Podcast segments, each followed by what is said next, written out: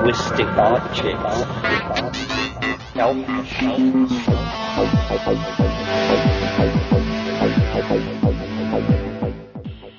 Greetings from Cyberdelic Space. This is Lorenzo, and I'm your host here in the Psychedelic Salon. But uh, I'm not the only one involved in producing these podcasts for you. I've had a lot of help from quite a few generous donors who are uh, helping to offset the expenses of producing and publishing these podcasts. And this week I want to thank John A., Deborah A., and uh, longtime listener and frequent contributor, Paul D. Uh, I want to thank you for sending some money our way. So, John, Deborah, and Paul, uh, hey, thanks again. Your generosity is greatly appreciated. As promised, Today I'm going to uh, pick up on the trilogues between Terence McKenna, Ralph Abraham, and Rupert Sheldrake that took place sometime in uh, 1992. And if I'm not mistaken, they were held at Esalen Institute on the California coast. And I didn't think I'd ever say this, but uh, by the end of today's trialogue, Terence McKenna comes away uh, sounding like the conservative one of the three. well, first of all, I guess I should warn you, and uh, particularly any new listeners to the salon, that not only is today's podcast uh, overly long, there are uh, a couple of points in this trialogue that uh, even get way too esoteric for me.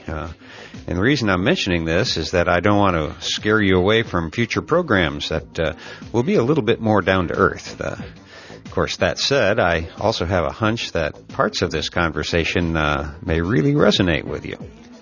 And I have to admit that until now, uh, I haven't been all that keen on uh, some of Rupert's ideas maybe because he was uh, too grounded in reality or something like that. I don't know. But uh, in this trialogue, he really hits me close to home when he states that he believes that our sun is alive and uh, has a mind of some kind associated with it. You see, uh, I've felt like uh, this was true for uh, quite a few years now. In fact, a couple years ago, I was even into solar gazing and gained some amazing intuitions about the sun.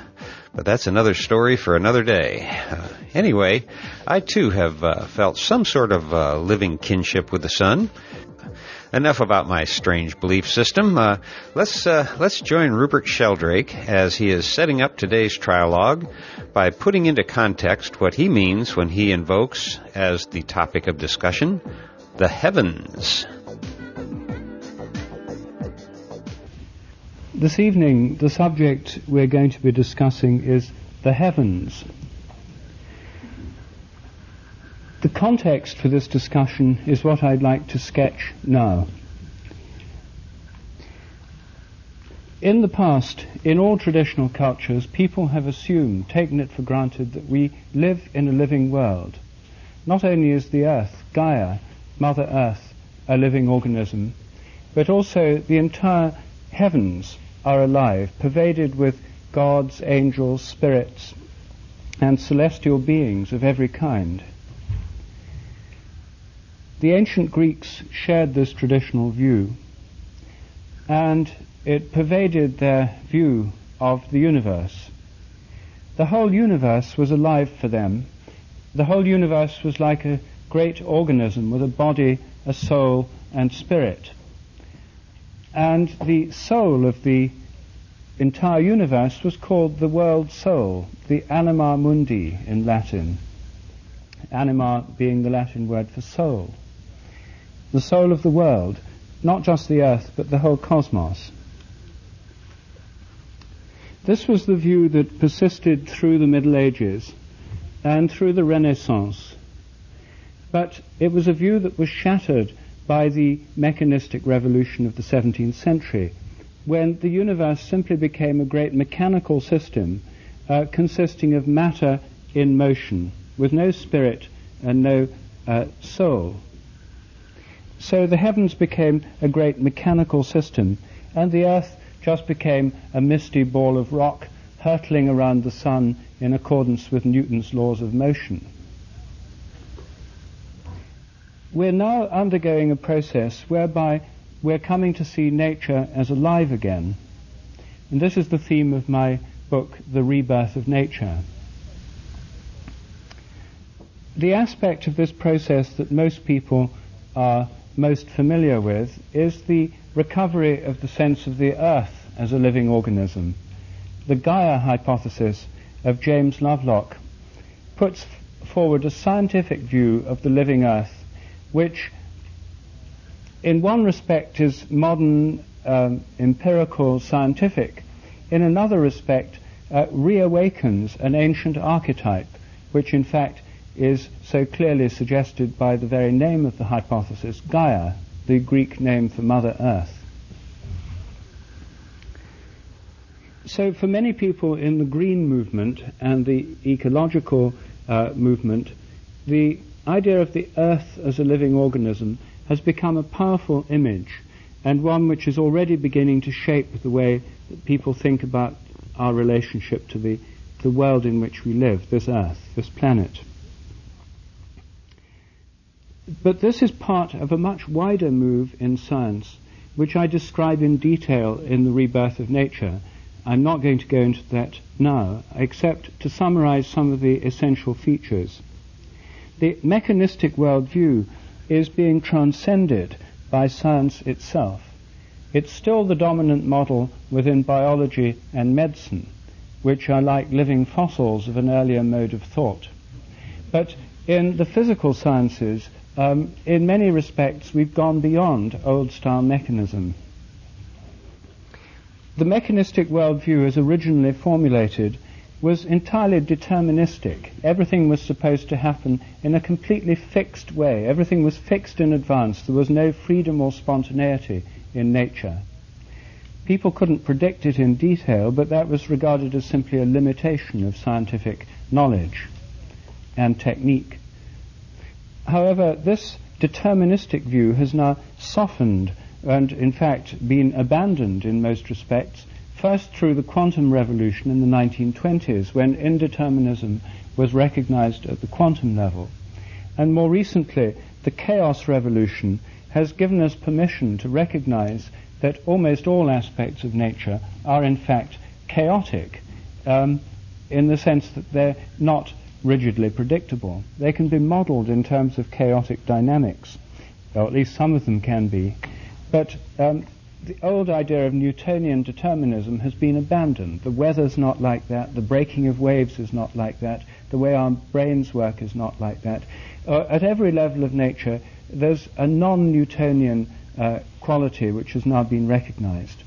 Another way in which this um, has been uh, expressed is through Prigogine's idea of non-equilibrium thermodynamics uh, where far from equilibrium, small fluctuations can be amplified to give pattern and order. So there's a kind of uh, resurgence of the sense of freedom and spontaneity in nature, from nature being bound into a rigid, uh, deterministic model. Uh, a freedom, a spontaneity, and an openness are emerging once again. It's now recognized the future is open, not determined by the past. And this is true in many realms the astronomical realm, the human realm, the meteorological realm, in many ways. Then the, the mechanistic view said the world was a machine created by God, conceived of as a divine machine maker. Um, and the machinery had no creativity within it. All that machines can do, at least machines of the old kind, is go wrong. And God had to intervene uh, from time to time in Newton's model to wind up the machinery again. Laplace, at the beginning of the 19th century, perfected the equations of celestial mechanics and got rid of the need for this kind of uh, maintenance man God. Um, and uh, so, and in fact, got rid of the idea of God altogether by assuming that it was an eternal, perpetual motion machine. No need for a creator, no need for a maintenance crew um, everything just went on uh, by itself forever. However, with the development of thermodynamics in the 19th century, uh, perpetual motion machines were outlawed, and um, it was then thought that the universe was gradually running out of steam uh, through an accumulation of entropy. Um, and so there was the idea of a devolving cosmos, but certainly not one that was creative the universe had either always been the way it was, or it was created in the beginning by God. there was no creativity in nature, no freedom, spontaneity, creativity. With Darwin's theory of evolution, creativity came back in the biological realm. It was recognized in the development of animals and plants over the millennia, over, the, over millions of years, over billions of years. Uh, a creativity was recognized in biology, but not in the rest of nature. The, the cosmologists held firm to a mechanistic universe. Uh, it wasn't until the 1960s, with the cosmological revolution, uh, the Big Bang theory, that the entire universe was conceived of in evolutionary terms.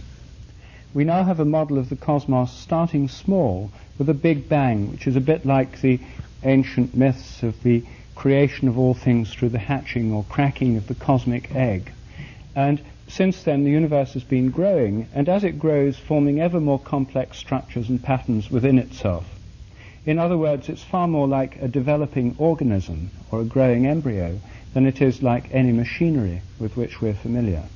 We've now effectively got a model of the cosmos as a developing organism. And since we now have this radically evolutionary view which puts creativity throughout the entire developmental process of the cosmos, um, it becomes possible to challenge another of the great assumptions of mechanistic science, namely the idea that everything is governed by eternal laws. This is the basis of my own work on memory in nature, my hypothesis of uh, morphic resonance or formative causation. This is discussed in detail in my books A New Science of Life and The Presence of the Past. The basic idea I'm proposing is that the so-called laws of nature may be more like habits. They may depend on what's happened before and on how often it's happened. So there may be a cumulative memory in nature, largely unconscious, um, which gives rise to habits in things that accounts for the stability of nature as we know it. But this is not all governed by eternal laws that were all there at the moment of the Big Bang. I don't think there was a kind of cosmic Napoleonic code in place at that moment of origin. Um, habits have grown up. Creativity has given rise to myriads of new forms and possibilities, only some of which survive, and through a natural selection process, the surviving ones, the ones that are repeated, become increasingly habitual. Well, that's the view that I've suggested. It's controversial within biology and the other sciences, needless to say. Um, it leads to many predictions. The idea, for example, of a collective memory within each biological species. Uh, the best known example being that if you train rats to learn a new trick in one place, rats all around the world should learn the same trick quicker, just because the rats have learned it here, for example. The more that learn it, the quicker it should get everywhere else. So an eternal memory, uh, a, a, collective memory uh, based on the process of morphic resonance, the influence of like upon like. Similar things resonate across time, and this is the basis of the memory process in nature. Well, this um, gives a sense of the cosmos as a living organism once again, the earth as alive, a living cosmos, and gives a new sense of the life of animals and plants. According to mechanistic science, animals and plants are just machines, and so are we, except for the presence of some mysterious rational mind located inside the brain, which interacts in a mysterious way with the machinery of the nervous system. Um, that is the current view still within our culture, um, and is totally different from the traditional view that all Europeans had until the scientific revolution, when the whole universe was alive, the earth was alive, animals and plants had souls. The very word animal in English comes from the Latin word anima, soul. Plants too were believed to have souls in the Middle Ages, and this was the official teaching of the Roman Church. Um, the cosmos was a living organism um, uh, peopled by innumerable spirits. So this sense of deanimation, the, the deanimation of nature happened through science. The cosmos just became matter in motion. Animals and plants became just machines. The soul was withdrawn from the whole of nature and from the whole of our bodies until all that was left was the rational mind inside the brain. Everything else in the world was inanimate, mechanical, lacking any meaning, sense, or purpose of its own. The only beings in the universe or at least on this earth, with true purpose were human beings. The only ends or goals that mattered were human goals or human ends. The only values were human values. Nature had no value in itself. This is the underlying philosophy that's given rise to the ecological crisis.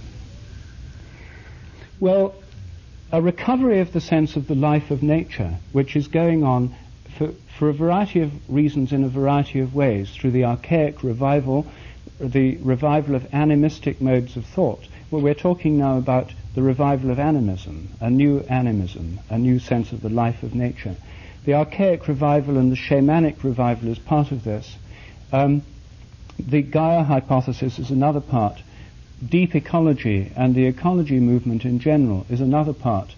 I'm suggesting that science itself is pointing us in this direction, uh, a recovery of the sense of the life of nature.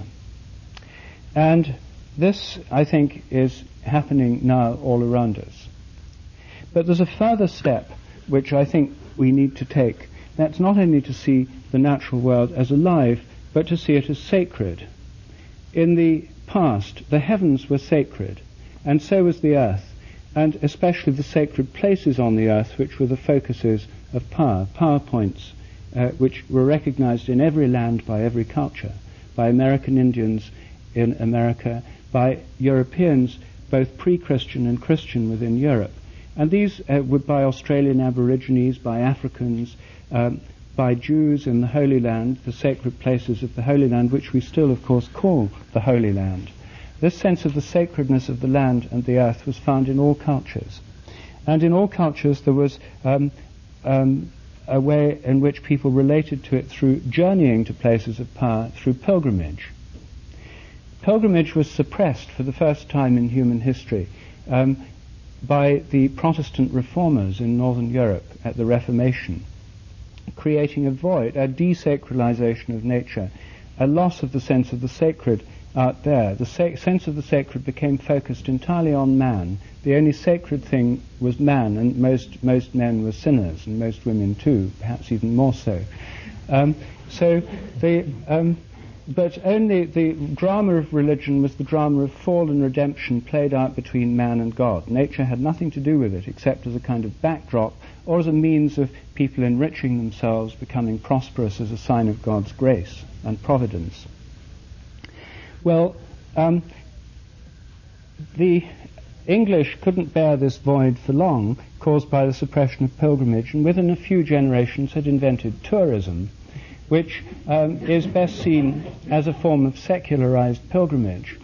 Um, and I've suggested in, in, in uh, The Rebirth of Nature, and something that's going on anyway, is, is a recovery of the sense of pilgrimage, a paradigm shift from tourism back to pilgrimage.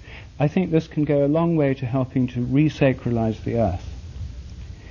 Another way in which the natural world was sacralized was through seasonal festivals, through which the whole community, not just individuals, but the community, participated in, in festivals that marked the changing seasons of the year, the solstices, the equinoxes, the festivals associated with them, which we in the Christian world have inherited through uh, from their pagan roots through festivals like Christmas and Easter.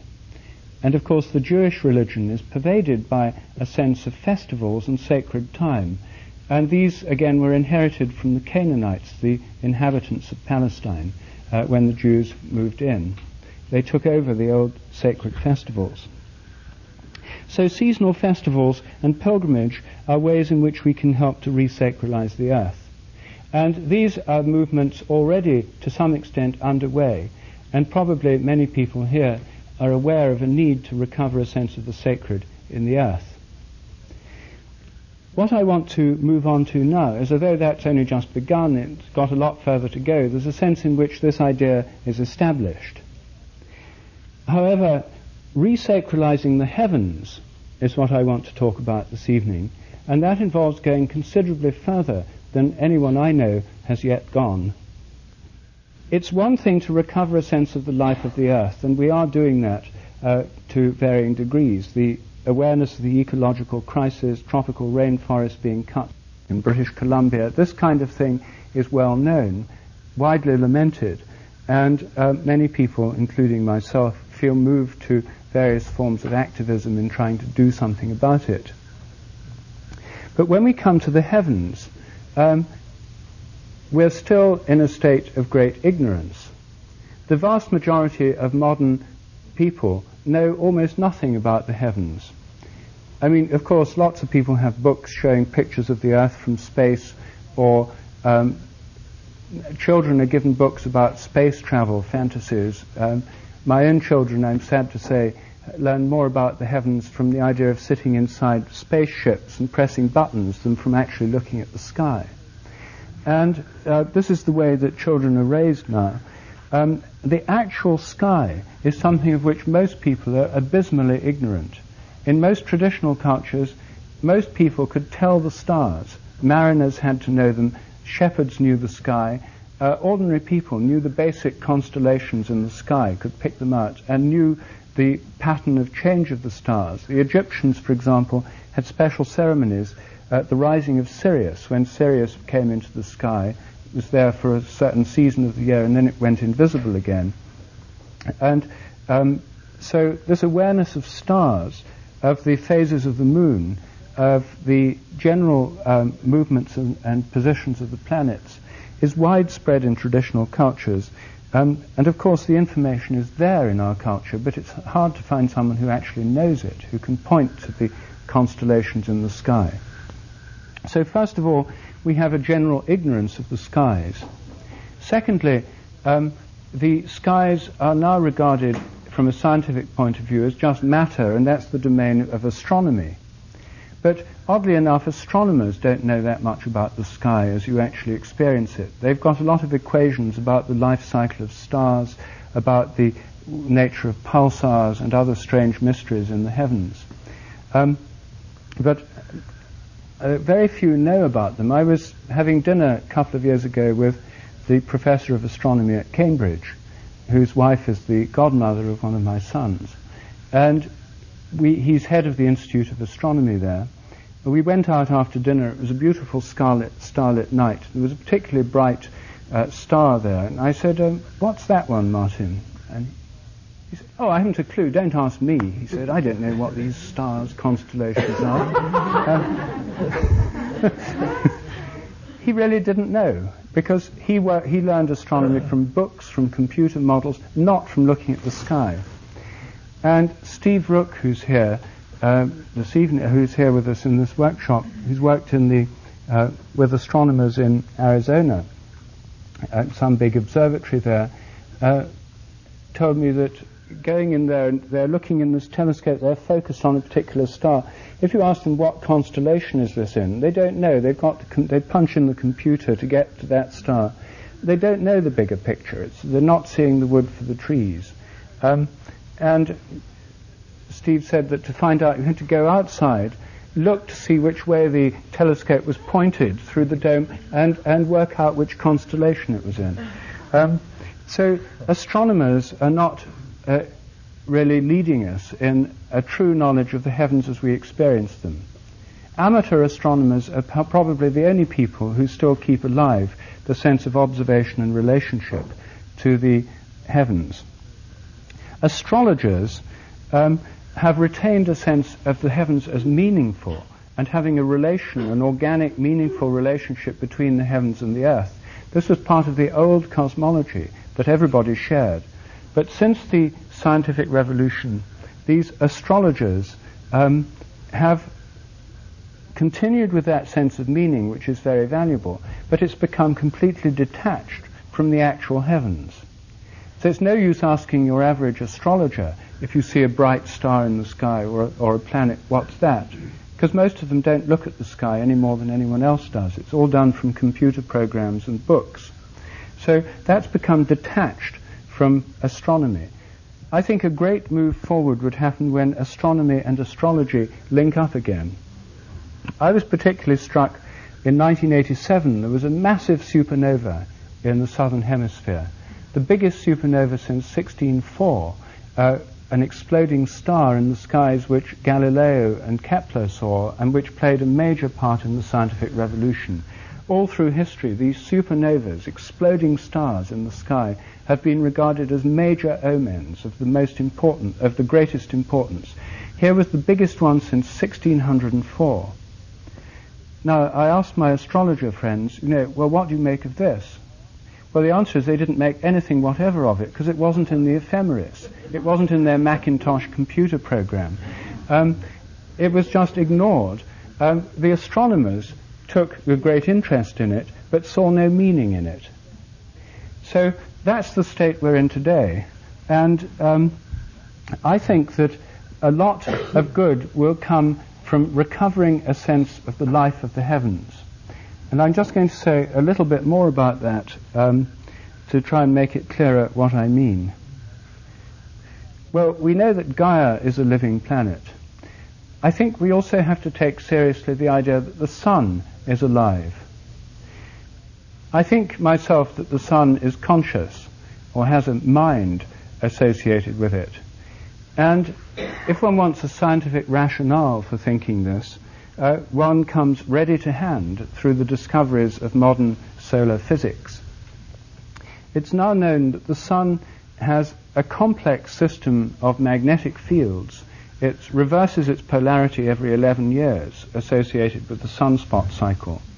And with this underlying rhythm of magnetic polar reversal are a whole series of uh, resonant and harmonic patterns of magnetic and electromagnetic change, global patterns over the surface of the sun of a kind of fractal nature, patterns within patterns, highly turbulent, highly chaotic, um, showing uh, extremely varied, highly subtle, sensitive changing electromagnetic patterns the whole time.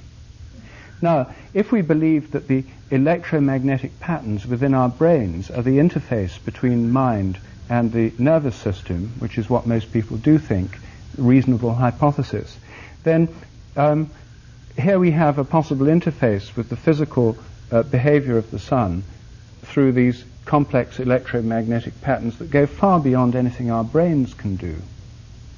So it's perfectly possible if you want to stay within the present scientific imagination of thinking how the sun could have a mind which interfaces with the activity uh, that we can actually observe, the electromagnetic patterns that go throughout the whole sun. Now, the solar system, of course, is an organism. Uh, it's not just the sun, the entire system around it, the planets, um, and the sun constitute an entire system, which we call the solar system. And this is largely what astrology has concerned itself with.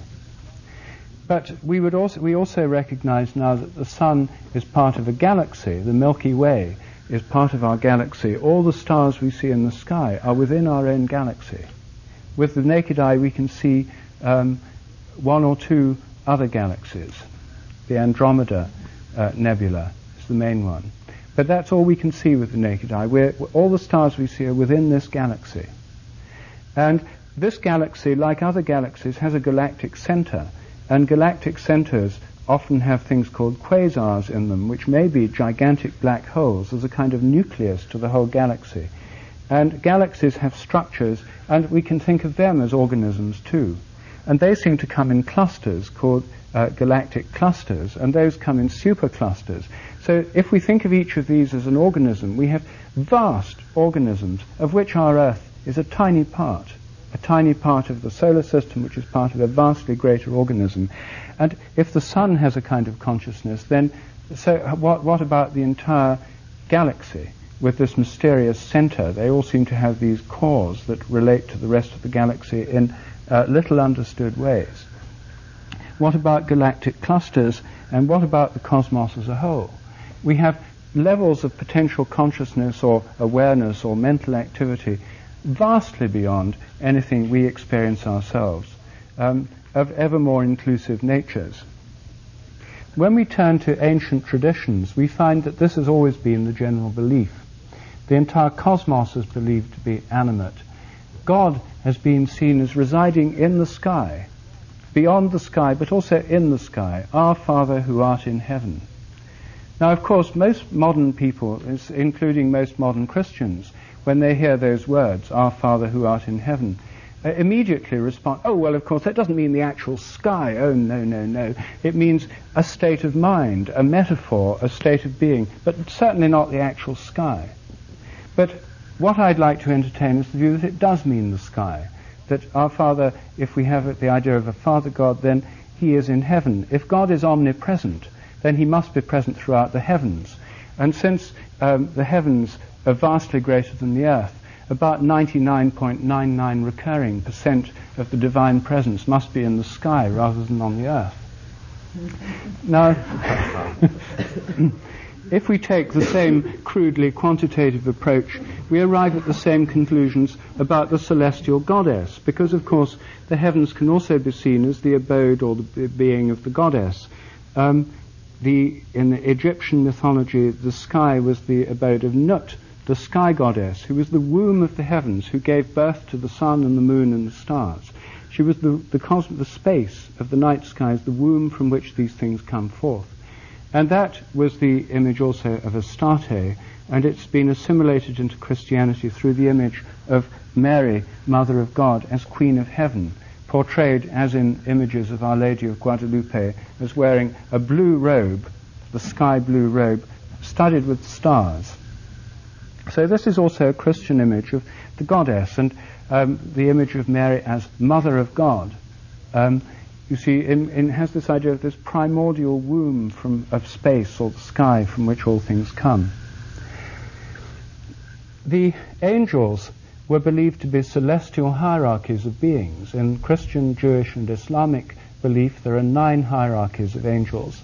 Um, perhaps corresponding to superclusters of galaxies, galaxies, solar systems, and so on. And the planets and the stars were believed to be the abode of intelligences. Of even our English names for the planets are the Latin names of the gods and goddesses, the Venus, Mercury, Mars, and so on. Um, we still preserve those days. We name the days of our week after them. Monday, Moon Day, Sunday, Sunday. Uh, Friday, Freya's day in English, corresponding to Venus's day. It's the goddess day. Um, uh, Freya's the northern equivalent of Venus. So there was this sense of all these angelic beings associated with the stars. In the 16th century, there was a revival of ancient star magic. Uh, this is something I know Ralph has studied, and I hope we can take up. John Dee and others um, connected with particular stars and invoked the spirit of that star to connect with that intelligence, asking for its guidance, help, or inspiration. So there was an attempt actually to contact the, these um, uh, beings, these intelligences, and communicate with them.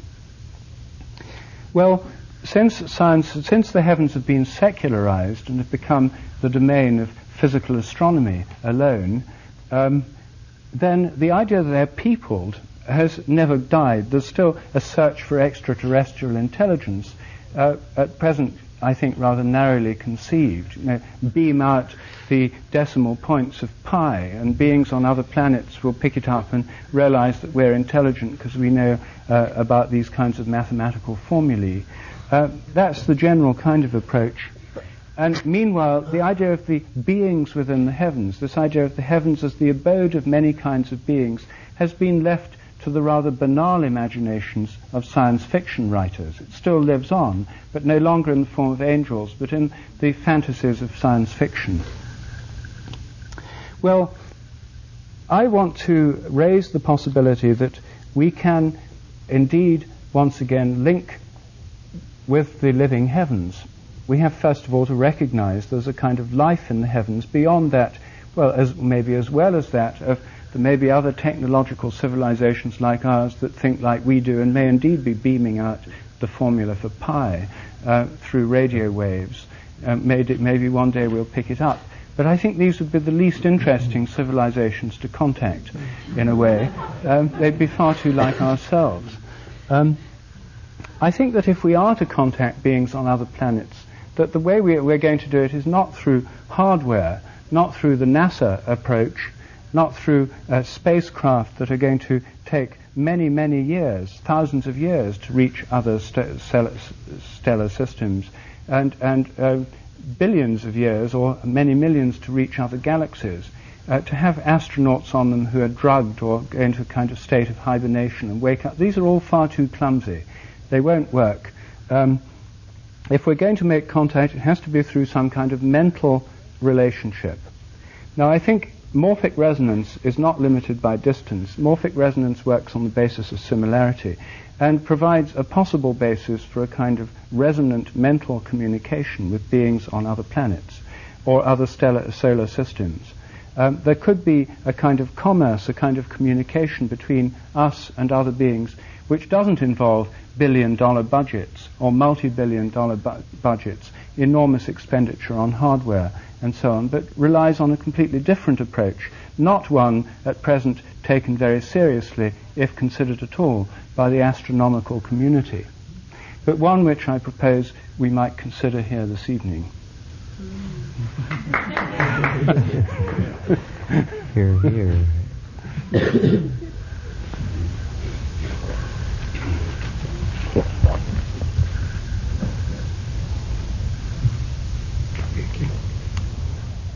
Ralph. what was John Dee trying to do? First, that's a historical fact. Maybe you could fill us in on. Mm, yes. Well, the uh, star magic idea in Elizabethan England uh, preceded the nucleation of science as we know it, and represented a transmission from the ancient world with a lot of uh, um, changes, simplifications, and additions, and so on. But the central idea of it, I would, I would think, is the ancient idea of the great chain of being, and that's, uh, I think, an idea which is represented in, in your view that you just described and a view that um, we, as soon as I describe it, I think everybody here will, will have a certain amount of trouble with it. Let me see. Um, the the ancient model uh, of the universe with the angels in it and everything came down to us from Pseudo Dionysius. So this was some kind of encapsulation of ancient wisdom that they like to do in Alexandria and like wrap up a package and send it into the future. And this one actually reached us through the world of Islam. And uh, there were these concentric spheres with, uh, I think that uh, there are nine, ten, or eleven, depending on the view, whether the, the human mind would be the lowest, scummiest part, might or might not be distinguished from the sphere of the earth and so on. But basically, the earth is in the center even after the time of Copernicus, and even for us, of course, when we sit in our hot tub and look at the sky, of course, we are in the center, and the earth is a sphere around us. And the outside the ninth, tenth, or eleventh uh, sphere was nothing. The top sphere was the unmoving sphere of God, and the other spheres of the planets and the sun and the moon, um, of course, intermediated in a kind of a transmission that uh, morphic resonance over such a long distance, all the way from God to to us, would be too difficult without some midway stations, and there were these radio amplifiers along the way, which are these other spheres. So the whole um, motive for this model is the great chain of being, the transmission of God's will, as it were, from the unmoving sphere of God to us.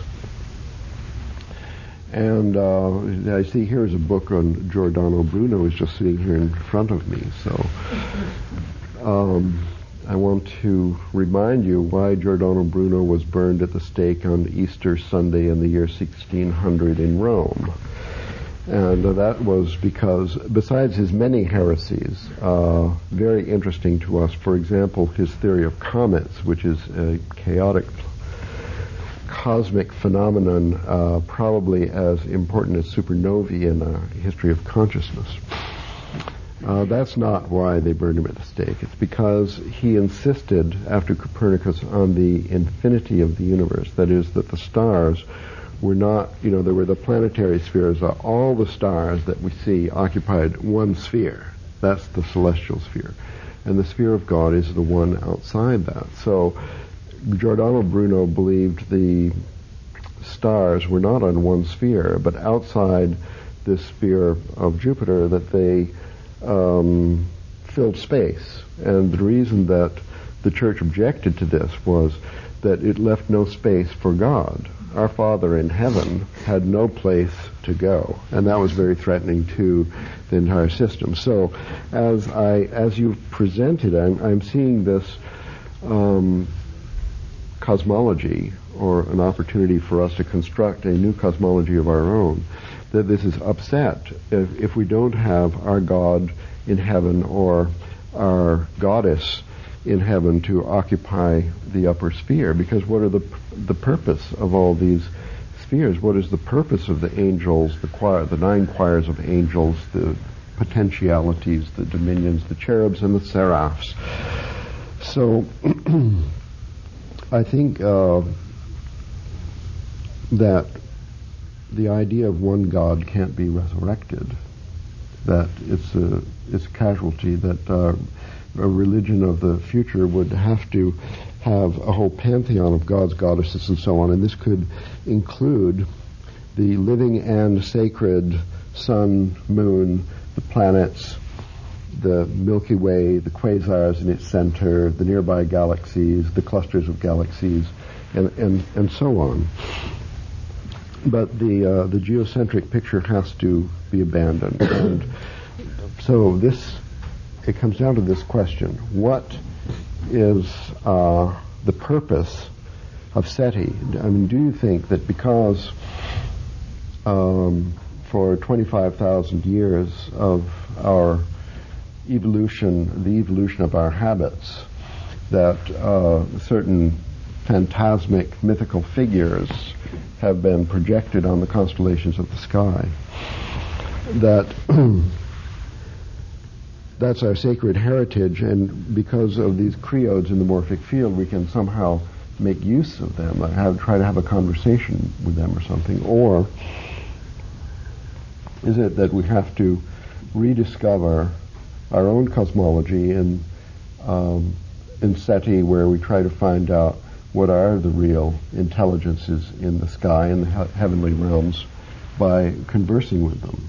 SETI in parenthesis means search for SETI is an abbreviation yes. for search for extraterrestrial intelligence. Is that it? That's right. Yes, yes, SETI is uh, extraterrestrial, and we've certainly given up any hope of finding terrestrial intelligence. Although corn circles are promising. so, anyway, that's uh, a general response, and uh, I just want to put in a word uh, for angels here, and then I'll turn it over to Terence. That uh, I think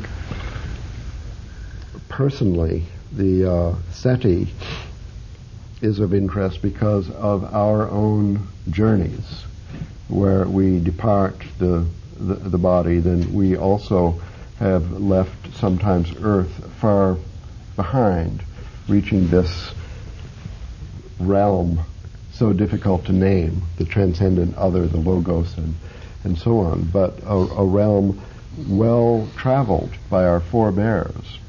Um, superb, brave travelers of the past who've left all kind of written records of, of their journeys on these journeys of ours, we do have the experience of meeting extraterrestrial intelligence and conversing and learning and being taught. And indeed, our whole hope for the future, little as that may seem now, is based somehow on these travels, on the uh, conviction that we have had Gnostic experience, direct experience of extraterrestrial intelligence. This is our interest, not uh, because we need to search and found, find, but because we have searched and have found. And what do we make of this experience? So I think the relationship between the uh, as above uh, as below, this is the idea, the relationship between the experience of our own journeys and the evidence of our eyes in looking at the, at the sky, the inner and the outer. What is the relationship? That is the program of a SETI so in, in, our perspective. And um,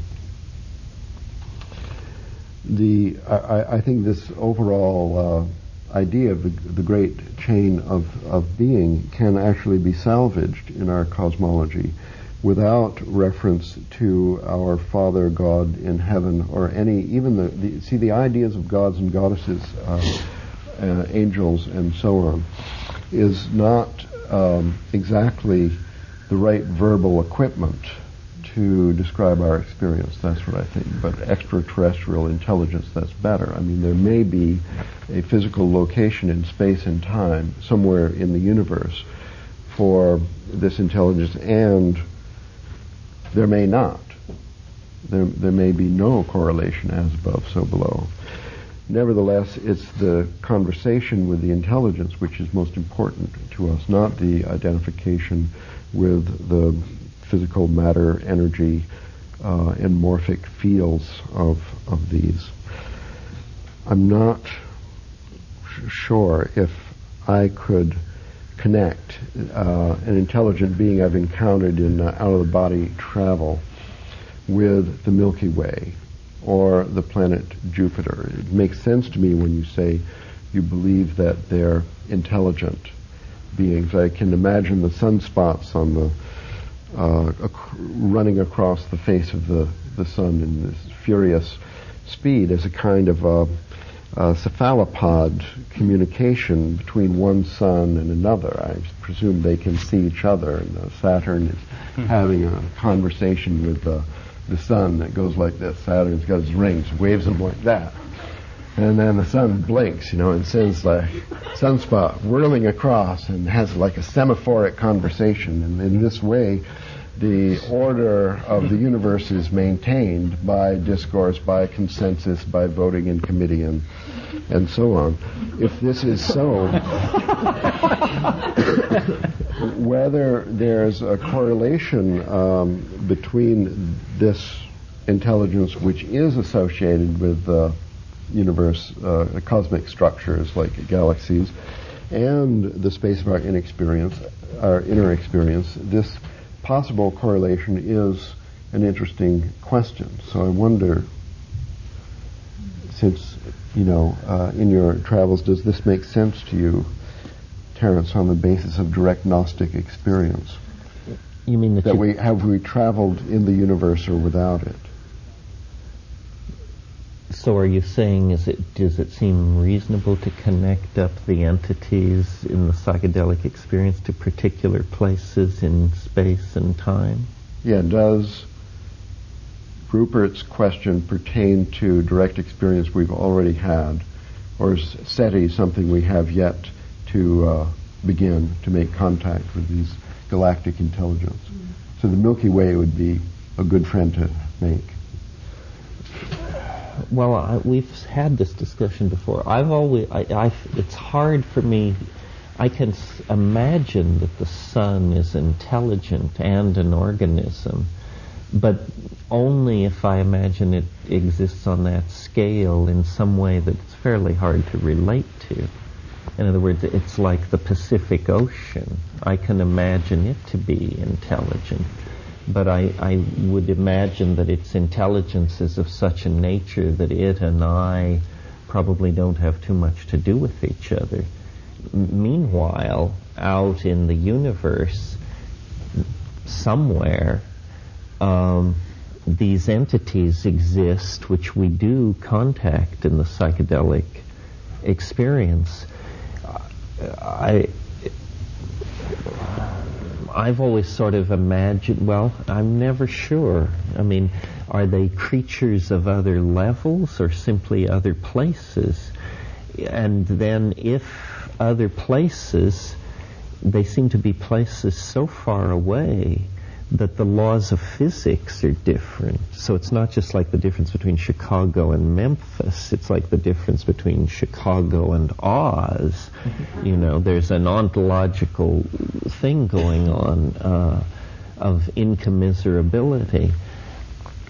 Sometimes I think that uh, perhaps, you know, we've talked about how the morphogenetic field is um, a necessary hypothesis, but hard to detect the way you can detect an electromagnetic field, well, then uh, the creative response to that is to say, well, perhaps the imagination is the detection of the morphogenetic field, that the imagination is somehow that the mind, the brain mind system is a quantum mechanically delicate enough chemical system that incoming input from the morphogenetic field can push these cascades of chemical activity one way or another, and that in the act of daydreaming or psychedelic tripping or something, you're actually scanning the morphogenetic field.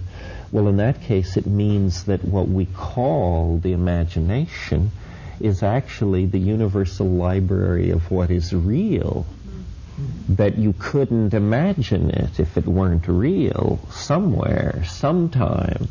And in that, that to me is very empowering because I think that's that's the truth that you learn at the center of the psychedelic experience that's so mind-boggling that you can't really return to it with it that that it's real.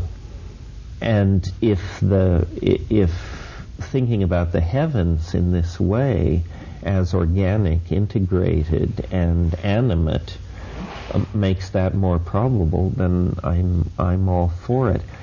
Um, I think Rupert, you and I, and perhaps to some degree Ralph, are come out of the influence of the school called organismic philosophy that Alfred North Whitehead and uh, Joseph Needham and uh, L. L. Whyte put forth. Clearly, the reason that organism, you know, Rupert made the very eloquent case for organismic organization at every level clearly the reason that's been unwelcome in science is because it raises questions about um, the signal systems which hold these organisms together, and that is pointing back toward a theme that I know is dear to Rupert. He touched on it this evening, which is the systematic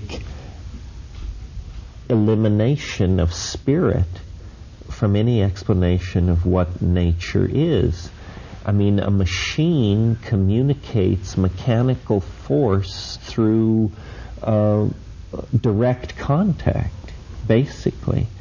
An organism operates through uh, chemical systems of diffusion or color signal or even language in some cases. So it's these uh, it's these higher order forms of function, if called down to explain large chunks of nature, that begin to look like a reinfusion of spirit into nature. Strangely enough, this is, of course, exactly what we need. But orthodoxy is fighting, uh, you know, tooth and nail. This is because it's still reacting to the 19th century battle where deism had such power that it appeared potentially capable of frustrating Darwinian rationalism. But that battle was won long ago. Now it's time to realize that trying to reason upward from the laws of atomic physics to organisms is not going to work. That there are what I, David Bohm and other people, I suppose, called emergent properties at every level. There's nothing magical about that concept. I mean, think of one molecule of water. It's absurd to call it wet. You know, wetness is something that you have when you have millions of molecules of water. It's an emergent property that um, comes out of millions of molecules of water. And at every level in the evolution of physical complexity, complexity itself has permitted the emergence of new properties with, you know, the iridescence of mind and culture emerging finally uh, at the top of this pyramid. Uh, I don't know. I think it's interesting the way the culture has changed its attitude toward the heavens. I mean, it, a revolution in our thinking that is fairly fundamental is that uh, no one at this point, I think, believes in uh, the human conquest of space. This has gone from a national commitment in the 50, in the 60s to the chicest thing you could be into in the 70s on a par with virtual reality and MDMA today to it isn't mentioned not by freaks like us, not by presidential candidates, not by right wingers, left wingers, middle of the roaders, or anybody else. It's all over. The heavy lift launch capacity that resided in the Soviet military industrial complex has been allowed to drift into obsolescence. They held the keys to reaching near Earth orbit, and it's slipping away. So uh, it, I appreciate your attempt to animate the cosmos because apparently we're turning into the worm dimension. We're turning away from all that. Uh, it, it, has become like so much a, a, part of a past era of grandeur and glory, seeming not to be repeated we held a virtual reality conference here a year and a half ago, and Howard Rheingold had a revelation in the middle of the night down on the platform in front of the big house when he said, My God, now I understand what virtual reality is for. It's to keep us from ever leaving the earth. Mm-hmm. And, uh, you know, it bears consideration.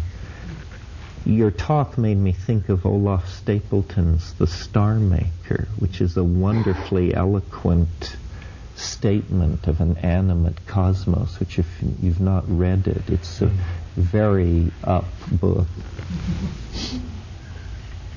Hmm. It seems to me, in terms of what you said, in terms of communication with other planets, probably the, the SETI, the SETI program now, which is based on radio telescopes, heavy technology and stuff, is, I mean, maybe worth doing, but I myself don't think it'll get very far. If we take this other approach, possibly involving psychedelics, there seem to be three points here. Firstly, uh, are we trying to communicate with beings of our own kind of level, i.e., biological type organisms on planets somewhere else in the universe? That would be a kind of peer conversation. And it may be that psychedelics would help that. It may be that shamanic journeyings into the heavens, which are a long part of a very long tradition, it may have gone on for hundreds of thousands of years, those may have been contacting beings of that kind, of a similar order to ourselves. Then there's this thing that you rather dismissed, the communication with a higher kind of mind or intelligence, the Pacific Ocean, the sun, the solar system, the galaxy. Um, I think you dismissed it too soon because, in a sense, the, the, the idea that our minds are very much smaller parts of a very much larger mental system, incomprehensible to us because it's so much larger than our own, uh, so much more inclusive and working on a different time scale and order of magnitude. Uh, this is, of course, a very traditional idea that our intelligence is lower in the scale than much higher ones. But we can communicate with these higher levels of intelligence through prayer, through uh, mystical insight or intuition. Um, we don't have to stay at our own level. There are these possibilities. Most mystical insights are about contacting um, higher levels of being or higher levels of intelligence. And most forms of mysticism today are extremely fuzzy because people uh, as soon as you get beyond the human level, we lack maps. I mean, is it a sense of connection with a particular place? You know, the, the earth of the California coast and the sea that we, uh, the, local, the locality extending maybe 20 or 30 miles around us, uh, a sense of absorption into the nature of that place, or the whole planet Earth, or the solar system, or the galaxy, or the cluster of galaxies, or the cosmos, or God, who may be a spirit uh, pervading the entire cosmos, the unifying spirit of everything. Um, most people don't quite know where one leaves off and the next begins. All they know is that it's bigger than them. And it may be that uh, we're not, in the past, people may have had a better sense of just how far they were going. I think these doctrines of hierarchies of angels um, was an attempt to recognize that there are many different levels of intelligence or mind uh, beyond our own. So, um, and there's a third point, which is that in order to contact um, beings, possibly with the help of psychedelics, possibly in meditative or altered states of consciousness induced through chanting, or possibly by a combination of all known means, um, uh, all these together. To do it in a darkened room with one's eyes closed um, is one way, um, but then that's rather random. There may be much more directional ways of doing it. if, for example, we follow the ancient law about the benefits of, pla- of, stars and take the idea of the star Regulus, for example, is considered a star of good omen, a good one, we have a stellarator, a tube or a telescope fixed on Regulus.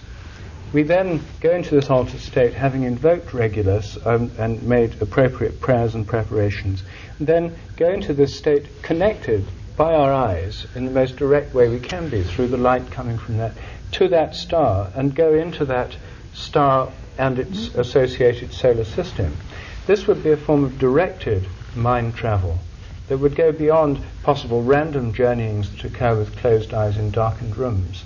And it may be that very few people have actually started. There may be some, I don't know anyone who's doing this, but this seems to me a new frontier of space exploration that can be done on a very low budget.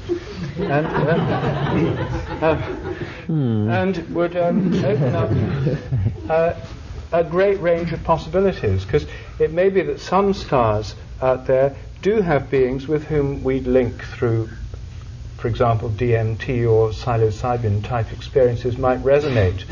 I would say by morphic resonance, you could say by telepathy, you could say by some kind of affinity. It Doesn't matter about the terminology. With beings, either, either with that star itself or with uh, beings on planets within that solar system. And a channel of communication might be opened. Then there are stars that the only the bravest would dare to look into, such as Algol, mm. a variable star of ill repute in the ancient world, believed to be an evil star. We now know that its variability, its changing intensity every two or three days, it gets brighter and darker, is owing to the fact it's part of a binary star system, probably uh, revolving rapidly around or is in association with a black hole or at least some other non visible body. Um, it might be that uh, communicating with Algol would have, um, one would enter into a, a, kind of dualistic, a yin yang type uh, stellar system that might have a very peculiar quality of consciousness to communicate. Well, do you know anyone who's actually consciously undertaken this mode of space exploration? No, but I think it's a wonderful idea. I, I can well, I envision enormous, uh, you know, why use a stellarator? Why not use the Keck telescope and just punch up Algol no, on the no. screen and then smoke DMT and uh, sort of put your hand on the radio, as they used to say. and, uh, hey, uh, it could work. don't don't doubt it for a moment. well, I do know somebody who undertook a program something like this. It was me, actually. uh, my my project involved. Um, my, my technical equipment that made this possible, that empowered me to travel to the stars, my destination uh, was my hot tub. This is an instrument that makes it comfortable to sit outdoors for a long time watching the sky. I explored uh, primarily the polar constellations in the Milky Way.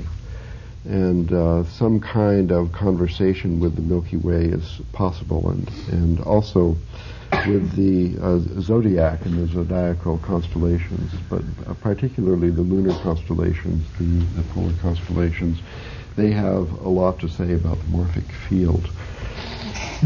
But I forgot to answer your question about John Dee and his conversations with angels, and maybe now I see that might be appropriate here. Mm. Um, because um, mathematics was interpreted by him as being a, um, a healing art in which the stellar influences would be used for healing. Uh, he had in mind particularly human diseases.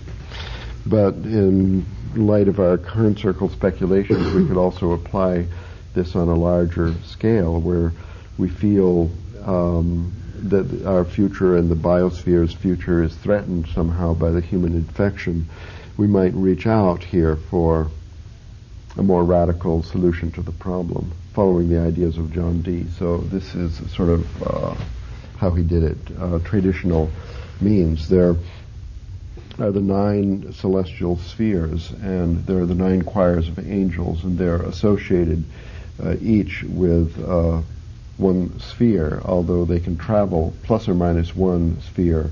The more powerful ones can travel a little farther, but through their cooperative activity, they can pass messages up and down, and the disease is called by imperfect resonance with these forces. In the lowest, the lowest choir of angels, which are just called angels, they are particularly the messengers between the gods and the other spheres and people, and individual people have individual angel guardians, and and so on. So, I mean, this was the accepted worldview of everybody in the time of John Dee, and he was a major expert of this view. But his his intention was, like ours, to get in contact with these intelligences as seen through the worldview of his time, the Elizabethan worldview, just as we're trying to do it in what's our worldview? Well, anyway. Hollywood science fiction. So, through the aid of his pal Ed, over a period of eight years, explicit conversations in ordinary language took place with the aid, you know, of the showstone, and the language they spoke was not an earth language. Um, this was sort of the program that I had in mind in my experiment, but I don't have a pal, Ed, who can manipulate this stone around a board with letters of a mysterious alphabet and so on. So I was looking for, uh, following your idea, for guidance in in a visual form, a vision, in fact, of my own, of the sort that we are familiar with having, of the kind that I have struggled with uh, machinery to reproduce. And I, as you see, I have not rece- received a solution of our problems, but I, I do think this is a, a, program that an individual can pursue, even without psychedelics. But it requires a considerable commitment of, of time. And I, I think that my experiments would have been enormously assisted by a computer-controlled stellarator. I do not think the Keck telescope would help. It's too indirect because uh, we have in mind, I don't know if this has come out in our recent trialogues, but we've had in mind um, photons, the electromagnetic field, as one aid in the materialization, as it were, the communication of the morphic resonance actually to our minds and individual soul. So the indirectness of the Keck telescope is such that, uh, first of all, there's the segmented pseudo-parabolic mirror and that focuses the photons eventually on um, a CCD. This is a photosensitive plate. And finally, the astronomer actually sits away downtown in this way with the cafes around and so on looking at a video screen. So I think that the indirectness would defeat the program. Better to have a stellarator, which is a telescope without glass, an empty tube basically. But if you wanted to study, to communicate a particular star, then it would be nice to have this tube pointed at it, maybe a fairly large tube, so that it just indicates what circle of sky, you know, like where that is, so that you could focus on it for a long period of time. This is easy to do with the polar constellations, however. Any uh, favorite one, Beta, Beta, Cassiopeia, for example, is a star that everyone knows. And um, not only now, but in earlier times when the pole was actually located in the faraway um, galaxy is another another location in the polar. The polar constellations have always been polar constellations. So for a million years we've been looking at Beta Cassiopeia and, and so on. So I'll recommend this to you and you and anyone else has a program. Even without a hot tub, you can use a sleeping bag. But uh, of course, you don't want to fall asleep during just before an important communication is transmitted. So you have to keep awake. I mean, we can start nearer home with the sun, of course. I mean, it's hard to look at the sun in midday, but in sunset, for example, there was a wonderful one this evening over the sea.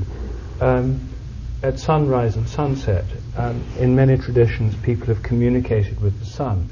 And our own civilization is based to a degree, uh, to an extraordinary degree, on what's often jocularly referred to as sun worship, as millions of the urban rich and middle class, even working classes, um, spend their entire winter fantasizing about which beach they're going to go to for the summer.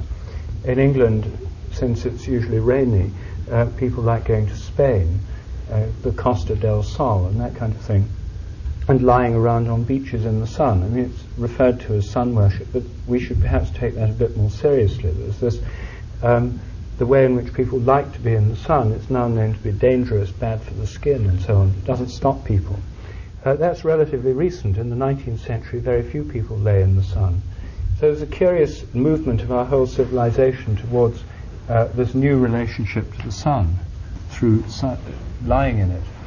In India, it's a traditional part of the daily ritual of Indians to greet the sun as it rises in the morning, the Surya Namaskar, a yogic practice, a prostration to the sun, which I actually I've done it myself every day for maybe 15 years, um, is um, I don't always get up and do it at dawn pointing to the sun, but um, it's um, a greeting of the sun in the morning that forms a conscious relationship to it. And this conscious awareness of the sun is probably, well, and of the moon for that matter, the sun's more important in this respect, is something we can uh, start with. Well, I think uh, maybe we should reconsider the moon. Since uh, it's hard to have visual contact with the sun unless you get special glasses, which is a possibility. We could have, um, instead of a stellarator, just these uh, dark, dark lenses. The moon, however, is quite interesting. It's a special, it has its own sphere, of course, the lunar sphere. And among the nine spheres, the lunar sphere is somehow the most important one. It's the membrane for our kind of life. Everything inside the lunar sphere uh, decays and dies, and everything outside the lunar sphere is eternal. So um, the, the, the moon was somehow always seen as um, the boundary of mortal life. Furthermore, it is visible at night and you can look at it, and everyone loves to look at it. And you do get some kind of powerful. Well, I used to say that uh, consciousness evolved by starlight, and probably uh, love and the emotional uh, structure of the human and mammalian system has evolved by moonlight. So it's it's very good for us to study the moon. A problem in learning to communicate with the moon is that it moves so rapidly. It changes its phases so if you have the habit, for example, to observe in the evening, or you always do your observation in the morning, then there's only a few days a month when you can actually do it to, to communicate with the moon. And And that makes it difficult because after the lapse of almost a month when you start again and then you've sort of forgotten. Nevertheless, the moon has uh, definite possibilities and it might be the strongest experience, our, our likeliest uh, possibility of actually having a conversation and renewing our contact with the living and intelligent world, the universe, would be uh, through the moon. I don't myself expect the moon to have a great deal of uh, intelligence or life. I mean, it's the most inert heavenly body we know, I think. I mean, Venus is a turbulent system with plenty of scope for chaotic perturbations and shifting systems of order. Jupiter has this extraordinary vortical system on it, this flowing fluid flow system of incredibly dynamical kind. Saturn has these delicately poised and no doubt oscillatory rings, and many of them have very sensitive, like membranes which could pick up fleeting changes and so on, which could be interfaces between the physical and the mental realm. The moon seems rather lacking in that respect. Okay, maybe the moon is dumb. I'm not willing to concede that, but I, I see that some people would rather um, put their money on a different number. So let me still recommend some alternative to the sun, and perhaps um, one of the brighter planets, uh, Jupiter, is, is probably the one that most people are familiar with. That this um, Jupiter and Saturn are visible in the sky almost like stars. They stay in the same position for a long time, so it's easy to find them hmm. without a computer-controlled stellarator and to watch them. I mean, they're simply the brightest things around. So, w- what about that?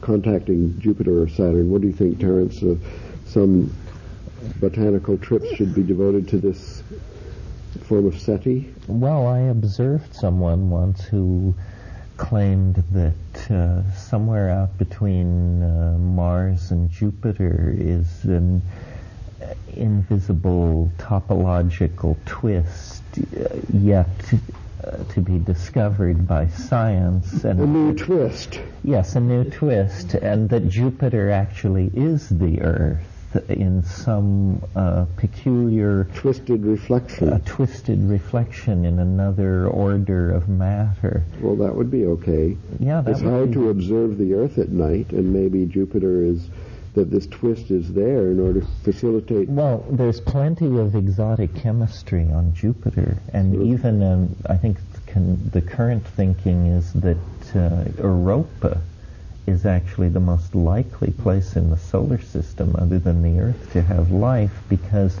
Europa has very dense, deep oceans. No, Europa is liquid water. It has to be as dumb as our moon. Why would it be smarter than our moon? No, it has it has oceans of liquid water, which in fact may be that the entire thing is a drop of liquid water. In other words, there may be no solid well, is core.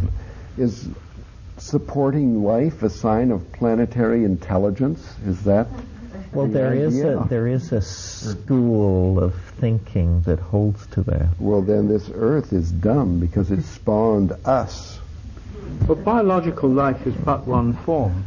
I mean, if we're talking about life as the kind the sun may have, or the solar system, or the galaxy, we don't have to go straight for biological life. That would be equivalent to the sort of similar level um, peer communication type system. Yes, I mean what you're talking about when you're talking about Jupiter or something like that is superconducting life at high pressures. No, we're talking choirs of angels here. We want to hear the song. But I'm talking about the medium is oh. Jovian, where something like uh, Europa, it's a more uh, terrestrial thing. These other kinds of life, I dare say, are uh, live mostly in our fevered imaginations at this point. I mean, the evidence for them is extraordinarily underwhelming, I think. But how, how many people have looked? I mean, this is a good point. Well, a person who's, who's going to disbelieve corn circles is certainly not going to have a, a clever conversation with Madimi. No, Madimi is another thing. Oh, you'd be impressed by Madimi. I liked Madimi. I liked her act. uh, but from there to the thinking sun is a, a long step, although not an impossible one. But but I think the thing about the whole discussion about SETI and that is that the difficulty is not to uh, the difficulty is to recognize extraterrestrial intelligence or non-human intelligence. I think it's there on the sun, on Jupiter, but the very nature of its non-humanness makes it uh, either elusive or uninteresting or horrifying, and that it's a, probably a very narrow spectrum that will be that we would have the experience of an I-thou relationship with. I mean, we can decide here and now that in fact the sun is alive and highly literate and so forth. It doesn't greatly change our experience uh, in the way that um, an extraterrestrial with which we could at least exchange information with would be. I mean, the creatures Well, in the uh, DMT place are pretty more- non-human. They're not made of matter. They appear to be some kind of plastic energy. Either they're syntactical or uh, I don't know. They're not made of matter. They are cognizable as individuals. In other words, we can say there are many of them, and that they move through a kind of space. I don't know. I think the the recognition of intelligence, if it's not like yours, is going to be very difficult. I mean, we can't even have Croats and Serbs getting along together. So. Uh, No, but you've already encountered intelligence. Let's say we call it the transcendent other for the moment. Suppose it turned out that the transcendent other was not in hyperdimensional space, in other words, beyond space and time, living on the other side of the eschaton, but actually lived in a crater on, on the moon. And that this um, became a, a personal conviction of yours after performing the experiment suggested by Rupert, that uh, during your travels, you devote a certain amount of time to peering through the stellarator at different hel- heavenly bodies, and suddenly you find out that you always meet these beings and get this kind of experience and information when looking there, and other, completely other, when looking there, mm-hmm. and that what you're looking at, the vision actually, and after a bunch of experiments, you find out, yes, indeed, this is so. I now think that the transcendent other lives on the moon, mm-hmm. and then this other green and purple one is sort of associated with Europa.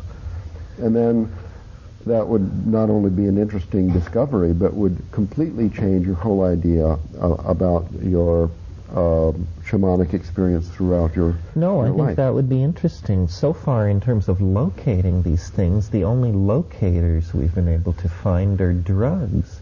In other words, we say this creature lives on the other side of 15 milligrams of psilocybin. Mm-hmm. It does not live on the other side of 75 milliliters of ayahuasca. These are not satisfying locators because we're not used to thinking of a molecule as standing for a spatial temporal locus. Homomorphic resonance gives us a mechanism to associate a given plant species with a, with, with a particular planet. Well, morphic ancient- resonance, true, or or the doctrine of signatures. I mean, this yes, is what ancient herbals did this. the the magic right. That oh, Dee right. built on was the magic of Ficino and Campanella and yes, these people, all, and that not was only plants but minerals, everything. that's right, and w- perfumes and musical notes and metals, and uh, All we that. would build up these attractor tableaus on the day of Venus, at the hour of Venus. You would burn the incense of Venus, play the song of Venus, recite the poem of Venus, wrapped in the garment of Venus, in the color of Venus, and then um, something associated with Venus would in fact come to be. Uh, I think this is a fascinating research project, and it could be done uh, for next to nothing. And Yeah. it could be done by uh, networks of people working, um, you know, sharing their results and so on. And I think that the where it would really mesh with our whole civilization is when this information, through channeling from different stars and communicating in this way, can help to bring about a new synthesis of astrology and astronomy. I mean, astrology Yes. has a much bigger popular following than astronomy does, um, and but it's this tragic way it's got disconnected from the actual heavens. But this, the popular belief there's a meaning in the heavens and a connection between the heavens and the earth is very, very widespread. So I think this ingredient of communication with extraterrestrial intelligence and connections with Jupiter, Venus, and so on, um, and the bringing together of astrology and astronomy, a, a very elementary starting point would be something we thought of a couple of weeks ago at Hollyhock Farm in British Columbia, the Esalen of the North. They have a wonderful naturalist there, George Cirk, who gives talks at night on all the stars, pointing out the constellations, the heavens, and so on. A weekend workshop of astronomy for astrologers would be an elementary beginning. Um, but um, I think that these elements could be brought together. This is a project for the future. I think it would have some relevance to the problems we were talking about this afternoon. If we're looking for guidance in what happens in Earth, on Earth, and we certainly need it, then recognizing how we're embedded within the heavens, within the solar system, the galaxy, uh, the context in which we live, and the possibility of intelligences at our level, below our level, and far above our level throughout the heavens um, uh, that could play a role in guiding us uh, could be an important clue. But this research project is as yet uh, e- not even begun. I mean, the only pioneer so far has been Ralph in his hot tub. Do you think we should now open this Yeah, up? that's something to know. Yes. Um, I, I, I'm not sure that I understood what Ralph said. Neither of you seem to have picked up on it. Did you say you did communicate with something on Uh, these well, I stars that you concentrated on in your Well. Uh, yes. And Well, what did they I'm not like? going to report a conversation. I, I invested uh, a year, well, more actually, but for one year, practically every night, I did stare at these objects for a long time and simply make note of my, you know, visual impressions. And there's nothing uh, definite enough to tell you I didn't take a psychedelic during that period or something like that. But I did. Um, have an intuitive feeling that supported Rupert's program Ah. and just recommend tr- trying it yourself. I won't try to put it in words. So it's just sort of a feeling that you can't express like many. Well, I think that if you, if you followed a lot of ancient instructions, uh, such as Jill is suggesting, with the uh, invocation by name and, and sound, wearing the clothes, and John Dee did all of these things. And um, uh, the invocations are recorded, and there are many people now practicing this uh, system of angel magic in England and in the United States, where the invocations are written down in John Dee's notebooks. Uh, there's the John Dee Society that publishes this material for anybody who wants to try it. But do they do it while looking at particular stars? Yes. they- oh, do they? Yes. The, um, uh, a, a typical uh, group doing an Enochian invocation does have a so-called astrologer who's uh, who keeps track, who has the clock and keeps track of the exact positions with the ephemerides and um, checks the position, and they're they're definitely c- communicating with uh, stars. But So what do they have to say? well, they you have to uh, you have to experience it. That's all I can tell you. They, Have you been to one of these Yes. Dee chapters? yes, Oh. Yes. The well, the experiences are extremely powerful. People are possessed by the intelligences. Act out. We're not talking about some feeble uh, writing in a mysterious alphabet here.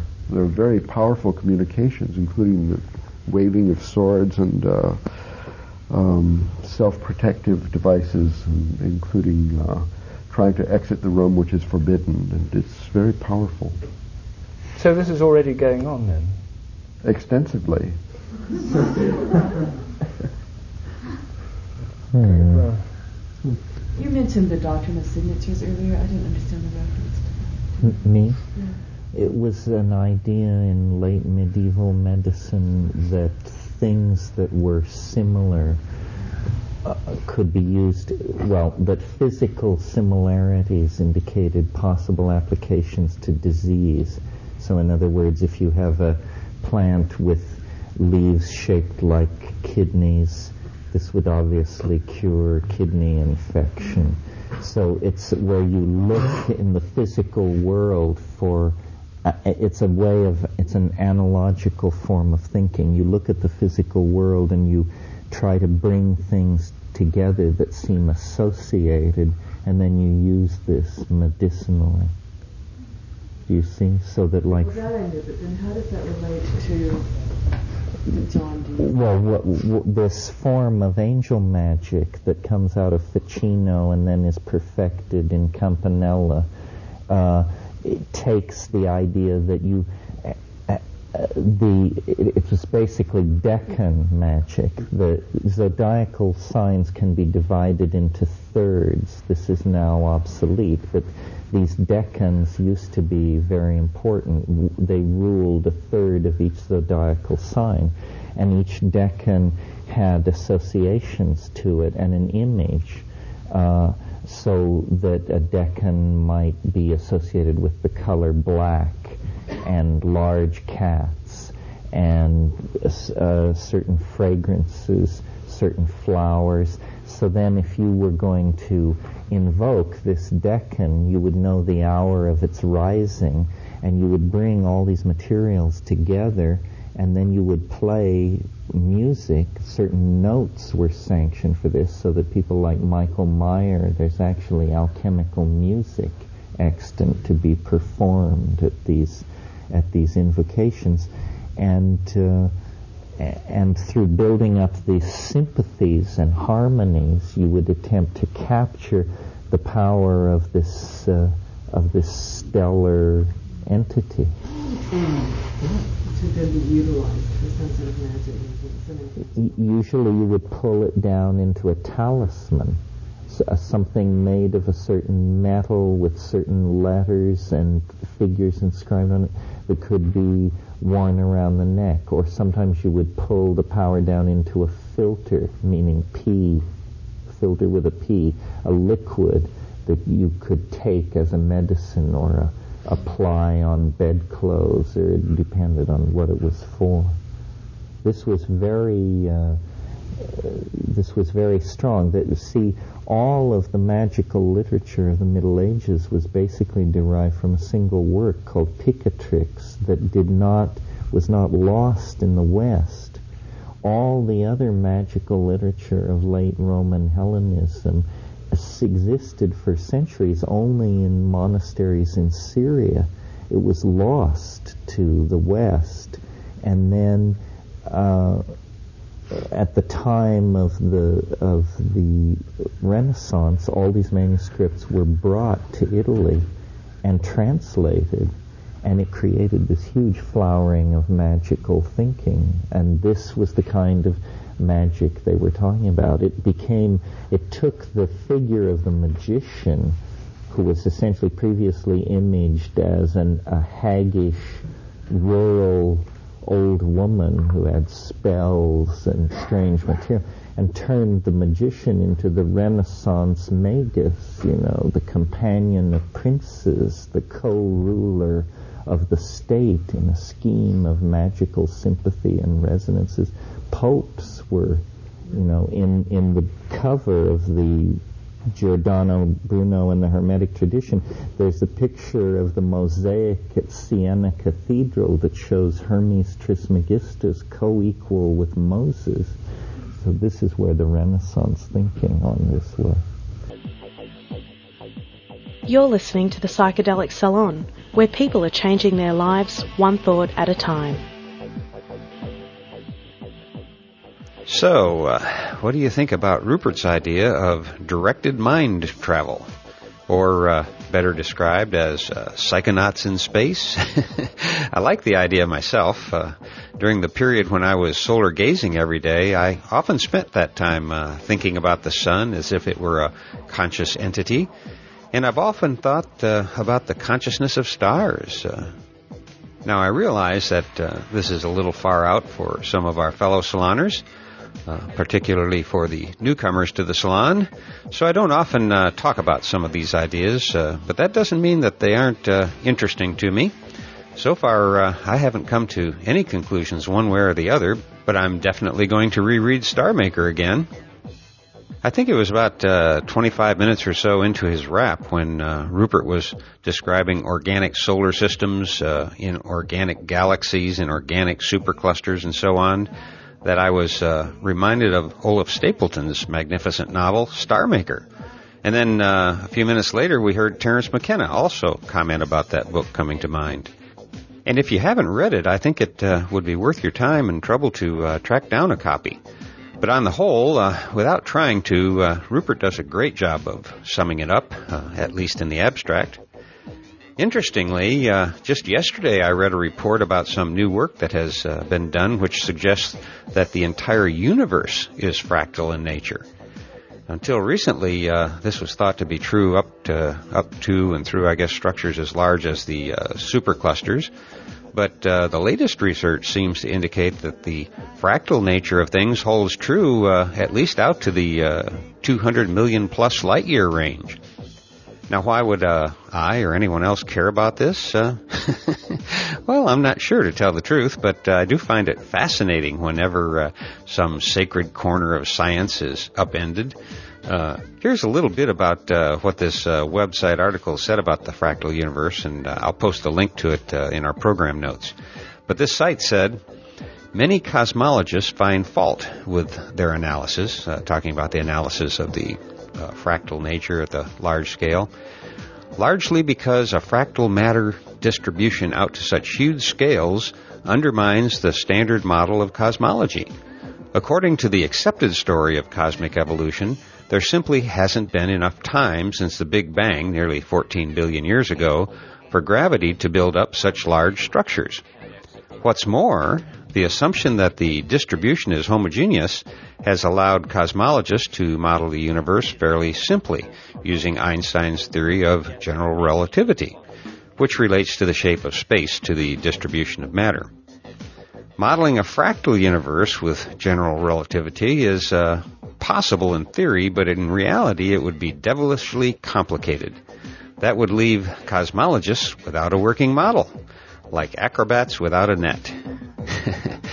now, what does uh, all of this have to do with us here in the psychedelic salon? Uh, well, I don't know, maybe nothing, uh, but it's interesting to think about these things every once in a while, uh, don't you think? However, uh, these past few days, I've had some other things to think about, and uh, thankfully, I, I, received an email from Janice, who is a fellow saloner currently living in Denmark. And uh, he let me know that Google was uh, reporting that our uh, notes from the Psychedelic Salon website wasn't safe. Well, uh, it took a little digging, but I finally found some code that somehow had been slipped into our site that Google and I both found offensive. Uh, it appeared to be a, a, tracker of some kind. So uh, I took down all of the external links and began rebuilding the site, uh, a project that isn't quite finished yet, but uh, at least the problem has been solved and uh, Google is no longer uh, reporting us to be a hazard. And uh, I do apologize to anyone who got freaked out by that. Uh, actually, I, I freaked out a little myself at first uh, when I saw Google saying bad things about us. But now that I know what happened and possibly how it happened, I'll I'll be checking several times every day to see that it doesn't happen again. Hopefully, we can move on to our next crisis now. but thank you, Janice, for letting me know about this little problem. I'd like to go on and uh, pass along some of the thoughts and comments that are coming in by email and uh, through our forum over at thegrowreport.com. But uh, this is already a little longer program than I normally like to do. Uh, and the other reason I'm not going to uh, get into some of these things is that uh, my little diversion with the hacker on our site has kept me away from the forum for a week. And just now, when I took a quick look to see if there's a few comments I could pass along, I realized that it's going to take several hours just to uh, catch up on all the great posts that our fellow saloners have made on the Psychedelic Salon Forum. And on top of that, uh, every time I go to the growreport.com forums, I also wind up spending a lot of time on the uh, forums for the C-Realm, the Dopecast, BB's Bungalow, Lefty's Lounge, Max Freakout's Psychonautica podcast. All in all, uh, Xandor and Mrs. Z have uh, provided a terrific resource for our community on their Grow Report site. And uh, that's only the tip of the iceberg because uh, this is also the place where the medical marijuana growing community goes for cultivation help. So uh, I'm going to sign off for now, uh, but maybe I'll bump into you over on one of the forums in a few minutes. However, before I go, I want to mention that this and all of the podcasts from the Psychedelic Salon are available for your use under the Creative Commons Attribution Non-Commercial Share Sharealike 3.0 license. And if you have any questions about that, just click the Creative Commons link at the bottom of the Psychedelic Salon webpage, which you can find at psychedelicsalon.org. And that's also where you'll find the program notes for these podcasts. And for now, this is Lorenzo signing off from Cyberdelic Space. Be well, my friends.